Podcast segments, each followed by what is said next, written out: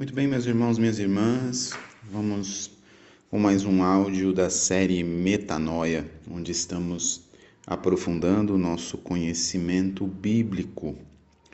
E hoje eu gostaria de falar de uma visão geral da Bíblia. Mas para entrarmos na visão geral da Bíblia, é importante antes falarmos da relação existente entre a Bíblia, a Sagrada Tradição e o Sagrado Magistério. Precisamos reforçar este contexto, este conceito, porque ele é um dos temas que nos diferem na visão de fé católica da visão de fé protestante.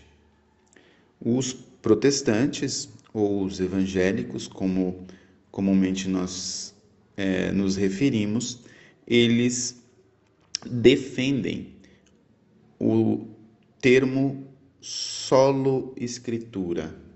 Isso quer dizer somente a escritura, que a fé é baseada somente na sagrada escritura. E isso, obviamente, nasceu junto com o protestantismo e Lutero, por volta de 1500. Porém, isso é contrário àquilo que é a verdade de fé católica.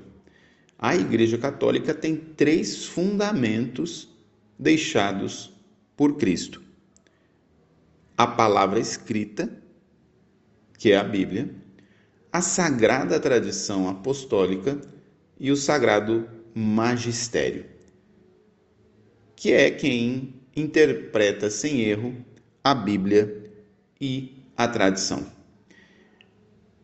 Se a gente quiser aprofundar mais este tema, a Constituição Apostólica Dei Verbum, que está dentro do Concílio Vaticano II, sobre a revelação divina, é quem nos explica como é que Deus se revela pela palavra escrita e pela tradição. E eu recomendo que, se você puder, você leia por inteiro esta Constituição Apostólica, mas eu vou citar alguns trechos aqui que vão nos esclarecer sobre este tema. Assim diz a Dei Verbum: Para que o evangelho sempre se mantivesse inalterado e vivo na igreja, os apóstolos deixaram como sucessores os bispos, a eles transmitindo o seu próprio encargo de magistério. E isso a Dei Verbum fala citando Santo Irineu. Portanto, esta sagrada tradição e a sagrada escritura de ambos os testamentos são como que o espelho em que a igreja peregrina na terra contempla a Deus, de quem tudo recebe, até que chegue a vê-lo, até que chegue a vê-lo face a face como é.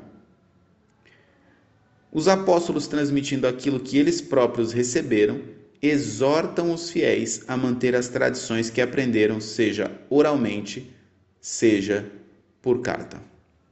Veja bem, a fé ensinada na Igreja Católica, ela é transmitida através da palavra escrita e através da palavra dita oralmente ensinada, que é a sagrada tradição, que veio exatamente dos apóstolos.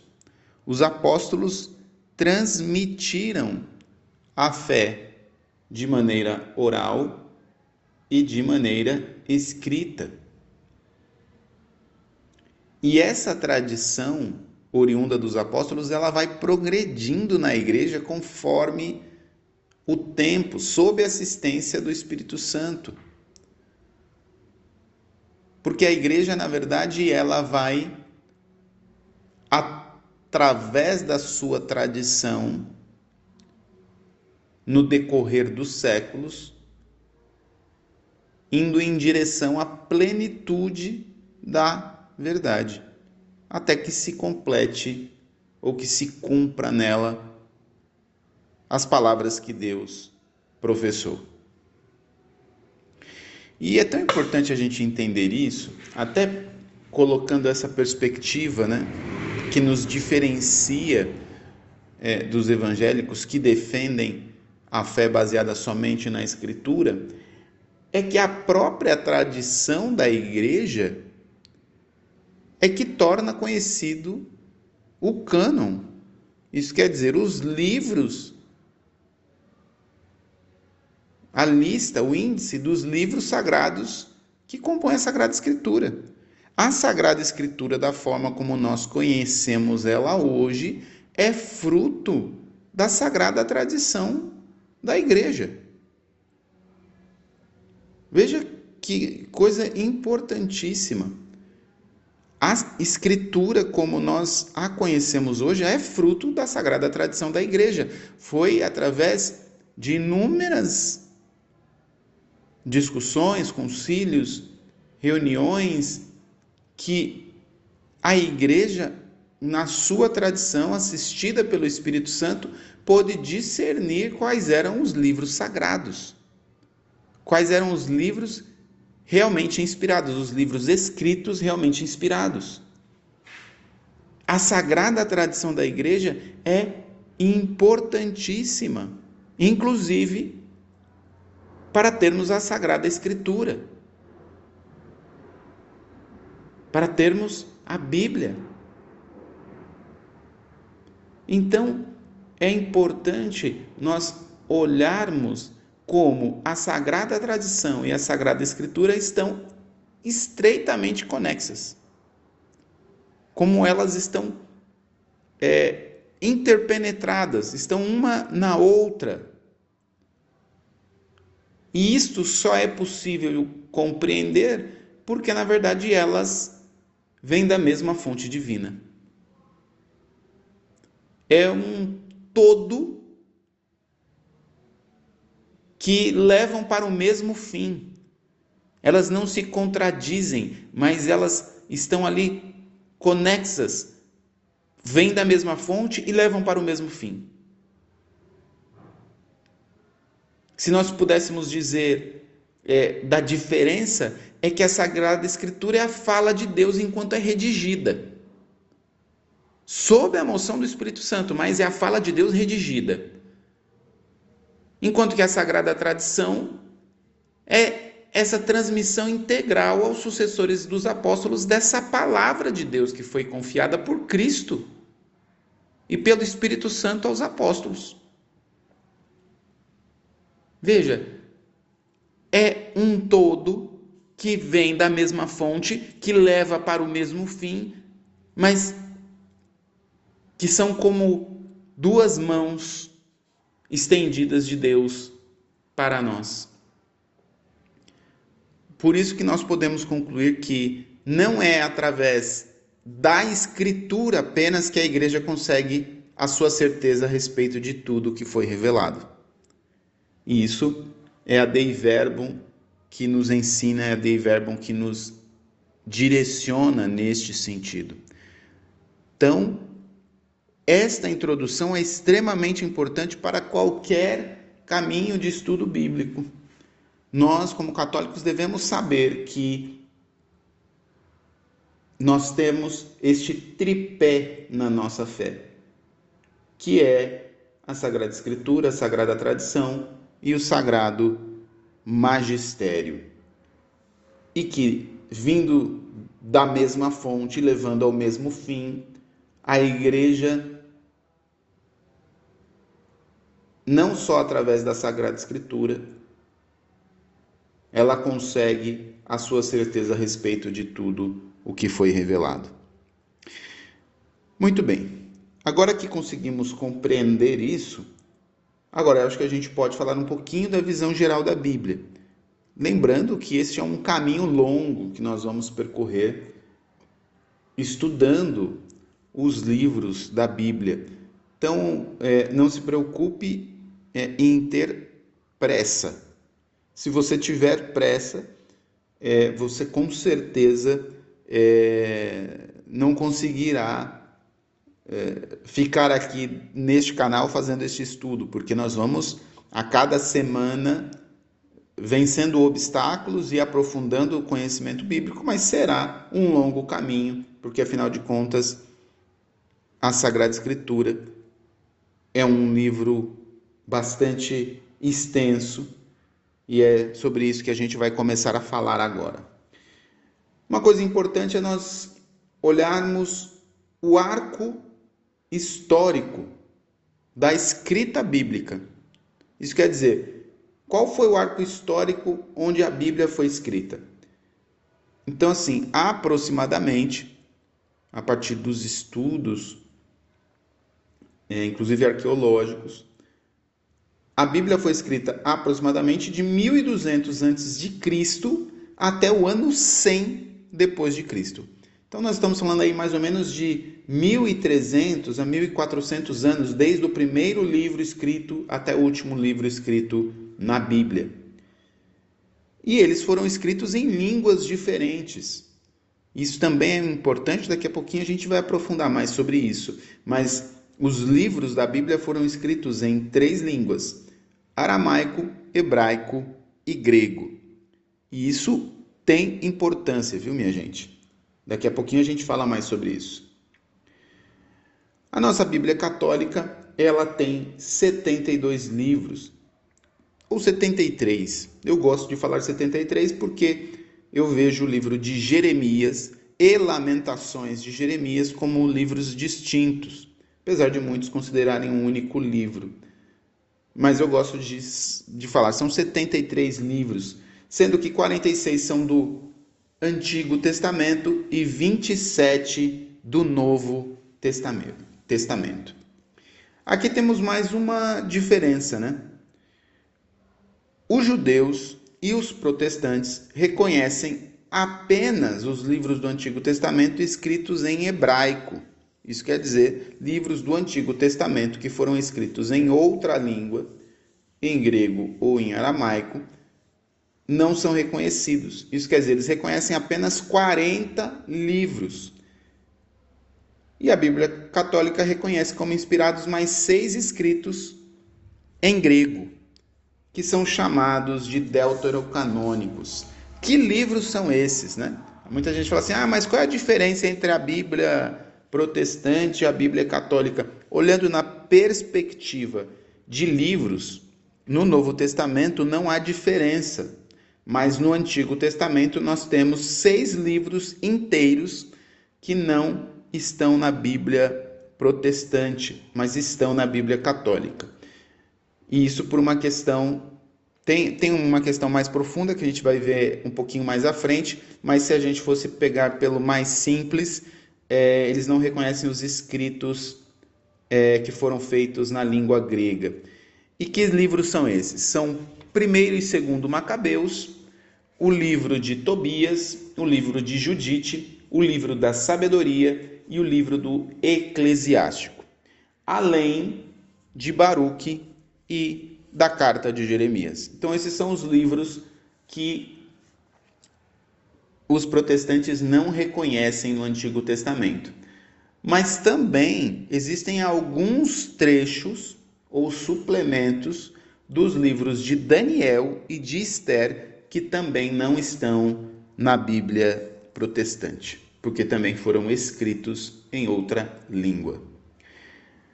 Dito isso, vamos passar rapidamente por, pelos livros do Antigo Testamento, de uma maneira bem geral, só para a gente posicioná-los mais ou menos em épocas ou em períodos, ou dividi-los né, em épocas ou períodos, para que a gente possa entender um pouco isso. Recordando que a gente vai ter que passar por um resumo de cada um deles e depois vamos aprofundar cada um deles nos seus principais temas.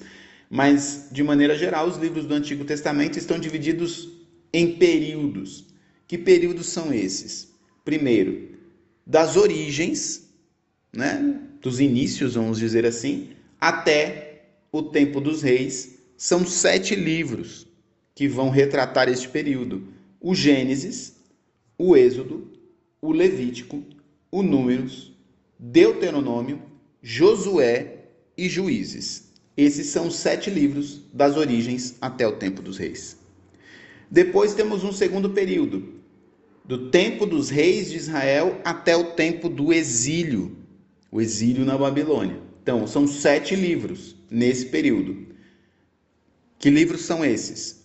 Ruth, Samuel, primeiro Samuel e segundo Samuel, primeiro Reis e segundo Reis, e primeiro Crônicas e segundo Crônicas. Então são esses sete livros que vão narrar este período aí dos reis de Israel até o exílio.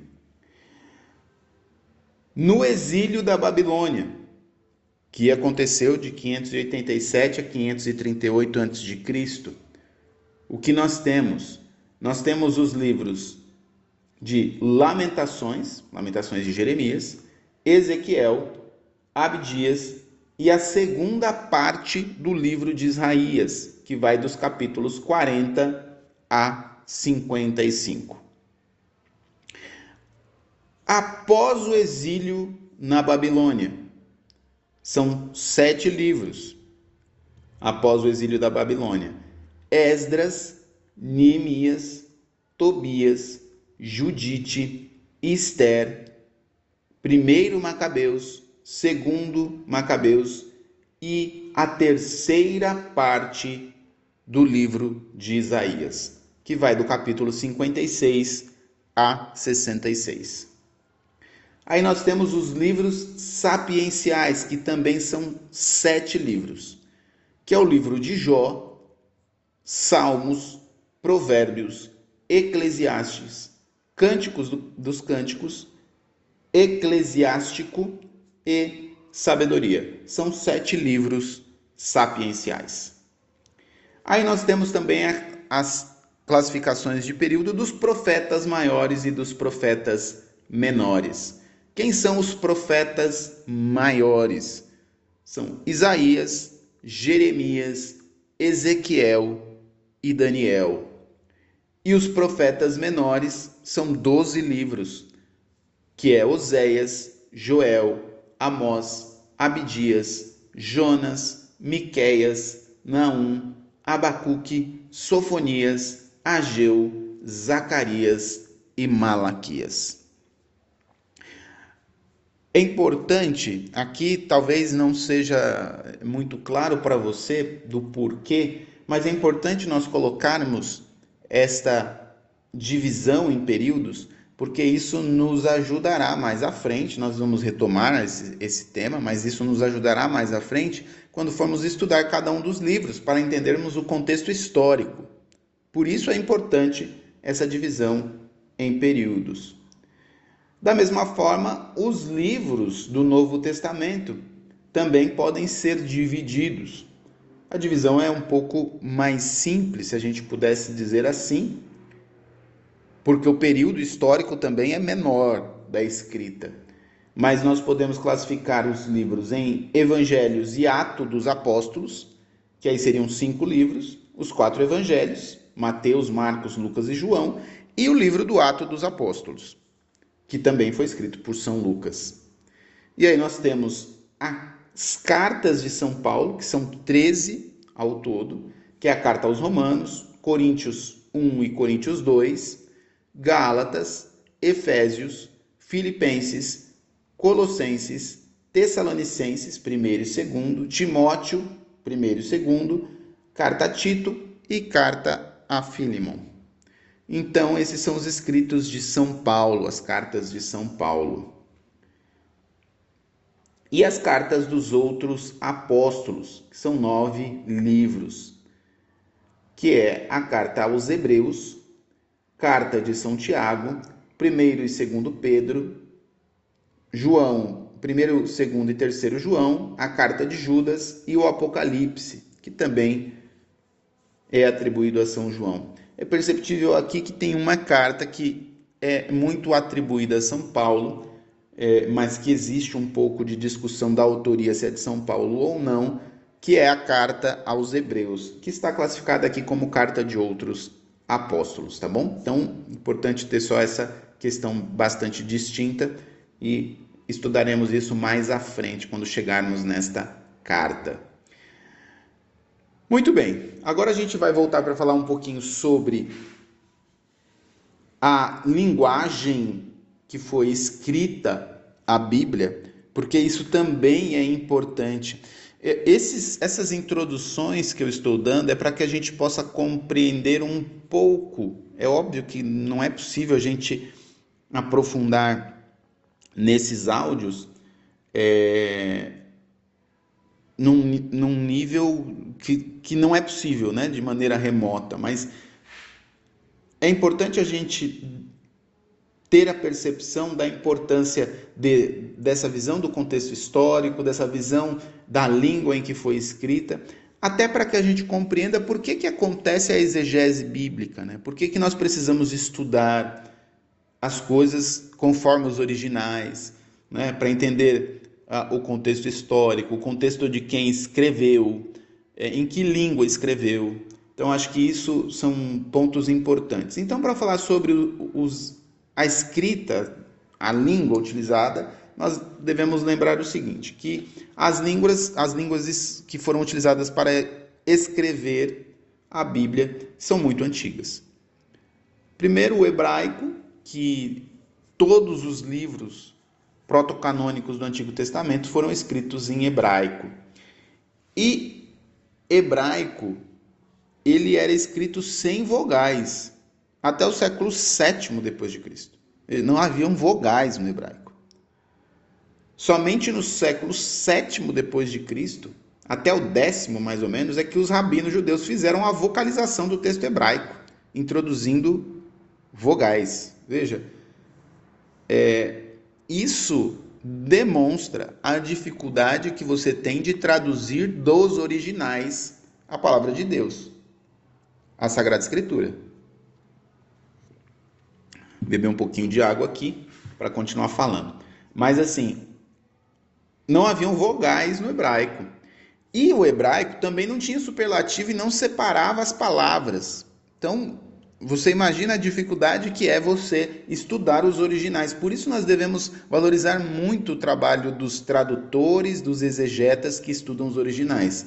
Porque para nós hoje é muito simples ou muito fácil consultar uma Bíblia que passou durante décadas sendo realizado o seu trabalho de tradução para que hoje a gente consiga, na nossa língua vernácula, conseguir ter acesso à palavra de Deus. Mas também, ao mesmo tempo, é importante que nós saibamos que essa busca pelos originais também, e, e os comentários bíblicos, também nos auxiliarão no, na compreensão e no entendimento bíblico. E por isso também a sagrada tradição da igreja é tão importante e o sagrado magistério para nos trazer as verdades da fé que a Bíblia nos ensina. Muito bem. Qual que é o segundo a segunda língua utilizada? O aramaico, que foi utilizado especificamente no evangelho segundo São Mateus. O aramaico ele era parecido com o hebraico, era falado pelos arameus, que eram comerciantes na Mesopotâmia e essa língua foi adotada pelos judeus no século V a.C. Inclusive foi a língua falada por Jesus. Veja, a língua que Jesus falou foi o aramaico. Então, é, e, e, isso até é importante a gente entender, porque o hebraico, ele aos poucos, ele ficou restrito ou sendo usado somente no culto divino, e o aramaico foi usado de maneira mais comum. Em terceiro, o grego. A maioria dos livros do Novo Testamento foi escrito em grego. E o grego era a língua é, da cultura da época, né? de um povo culto. Ele era falado como a língua do Império Romano e, e foi muito usado né? pelos escritores judeus. É, até porque o povo estava espalhado por todo o Império Romano, né? Então, esse povo judeu estava espalhado em todo o Império Romano, então foi a língua de certa forma mais utilizada nos escritos do Novo Testamento. Uma outra coisa importante da gente entender quando a gente olha para a nossa Bíblia de hoje, e, e repito, é, se torna tudo tão mais simples, né? Mas os escritos antigos, eles não dividiam o texto sagrado em capítulos e versículos, como nós temos hoje aí, como você olha na sua Bíblia, é tão fácil, cita um capítulo, cita um versículo, você acha rapidinho, mas não era assim, né? Os cristãos é que fizeram essa divisão para citações e para a liturgia. Quem fez esse primeiro trabalho foi o bispo Eusébio, no ano 340, mas ele fez isso somente com os evangelhos. Ele dividiu os evangelhos em 1162 capítulos. Isso no ano 340 depois de Cristo. Depois, isso já na Idade Média, quase mil anos depois, em 1228, aproximadamente 1200, aproximadamente, o arcebispo Estevão de Cantuária ele distribuiu o texto latino do Antigo e do Novo Testamento em capítulos. Veja, ele dividiu o texto latino em capítulos. Veja, ainda é, não tinha versículos. Então essa divisão ela foi introduzida no texto hebraico do Antigo Testamento e no texto já traduzido dos 70 do Novo Testamento. E essa divisão dos capítulos é a que está em uso até hoje, divisão dos capítulos. Mas ainda faltavam os versículos. E a divisão dos capítulos e versículos, exatamente como nós temos hoje, é do século XVI. E foi Santos Pagnino de Luca, mais ou menos em 1550, que dividiu, dividiu o Antigo e o Novo Testamento em versículos numerados. E essa, essa divisão ela foi é, refinada ou foi refeita essa distribuição mais ou menos em 1551 por um tipógrafo francês que é Roberto Estevam. Então, assim como nós conhecemos hoje essa divisão, nós podemos dizer que aproximadamente ali no século XVI, 1551, é que nós temos essa divisão completa em capítulos e versículos como nós conhecemos hoje. Veja como são séculos, séculos de trabalho é, para se chegar ao que nós temos hoje da Bíblia Sagrada. Né? Muita gente acha que a Bíblia caiu do céu prontinha, já inclusive com capa de couro e zíper. E na verdade não é assim. Né? Existe a inspiração divina, mas também o trabalho humano baseado nessa inspiração, mas existe o esforço humano que Deus não abre mão de que haja, de que aconteça. Importante a gente também recordar que a Bíblia ela foi escrita em material frágil, né? A Bíblia não foi escrita em cadernos é, e canetas, nem tampouco escrita em algum aplicativo de celular. A Bíblia, na verdade, foi escrita em pergaminhos ou papiros, né? Normalmente é, não era muito, não era papel, era couro. E é por isso que os originais, muitos deles se perderam ou não se conservaram, né? Se deterioraram ao longo do tempo, né? Mas graças a Deus a gente tem muitas cópias desses originais que confirmam a autenticidade da Sagrada Escritura. Isso a igreja não tem dúvida, né, da autenticidade da Sagrada Escritura e a gente pode citar até os quatro evangelhos que a igreja não tem dúvida que são históricos e que foram escritos exatamente por aqueles evangelistas. Até por isso é na Dei Verbum, a igreja, que é a, a Constituição Apostólica que nós falamos agora há pouco, a igreja diz assim: a Santa Mãe Igreja, firme e constantemente, creu e crê, veja, creu no passado e crê ainda hoje, que os quatro mencionados evangelhos, cuja historicidade afirma sem hesitação, veja, afirma sem hesitação. A historicidade dos evangelhos, a igreja creu e crê sem hesitação. que transmitem fielmente aquilo que Jesus, Filho de Deus, ao viver entre os homens, realmente fez e ensinou para a salvação deles até o dia em que foi elevado. Veja o que a igreja afirma na Dei Verbum. Aí ela continua: os apóstolos, após a ascensão do Senhor, transmitiram aos ouvintes aquilo, aquilo que ele dissera e fizera, com aquela mais plena convicção de que gozavam, instruídos que foram pelos gloriosos acontecimentos concernentes a Cristo e esclarecidos pela luz do Espírito da verdade. Então a igreja crê, creu no passado, crê no presente. A historicidade, sem hesitação, dos quatro evangelhos e daquilo que eles transmitem fielmente a que Jesus, Filho de Deus, realmente fez e ensinou entre os homens para a sua salvação. Por que, que isso é importante, minha gente? Porque isso vai tirar ou vai eliminar, de certa forma, uma falsa ideia de que os evangelhos foram escritos muito tempo depois pelas comunidades. E esses evangelhos escritos muito tempo depois pelas comunidades revelariam um Cristo da história diferente do Cristo da fé.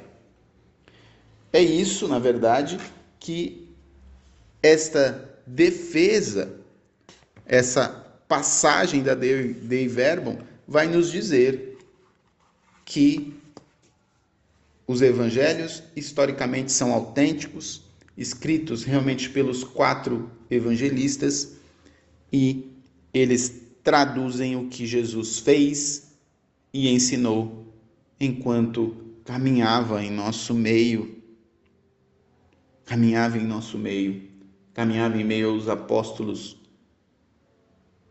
naquele tempo e deixou a palavra para cada um de nós. Muito bem, essa, esse áudio já está bastante longo, nós temos bastante coisa para estudar nessa série Metanoia. Eu convido você a continuar esses estudos. Eu sei que às vezes pode parecer um pouco cansativo, mas eu convido você a perseverar nesse caminho para nós aprofundarmos cada dia mais o nosso conhecimento bíblico. Eu aprendo desse lado aqui, você aprende do seu lado aí, mas na verdade juntos e em comunhão aprendemos com o Espírito Santo de Deus. Que Deus abençoe você.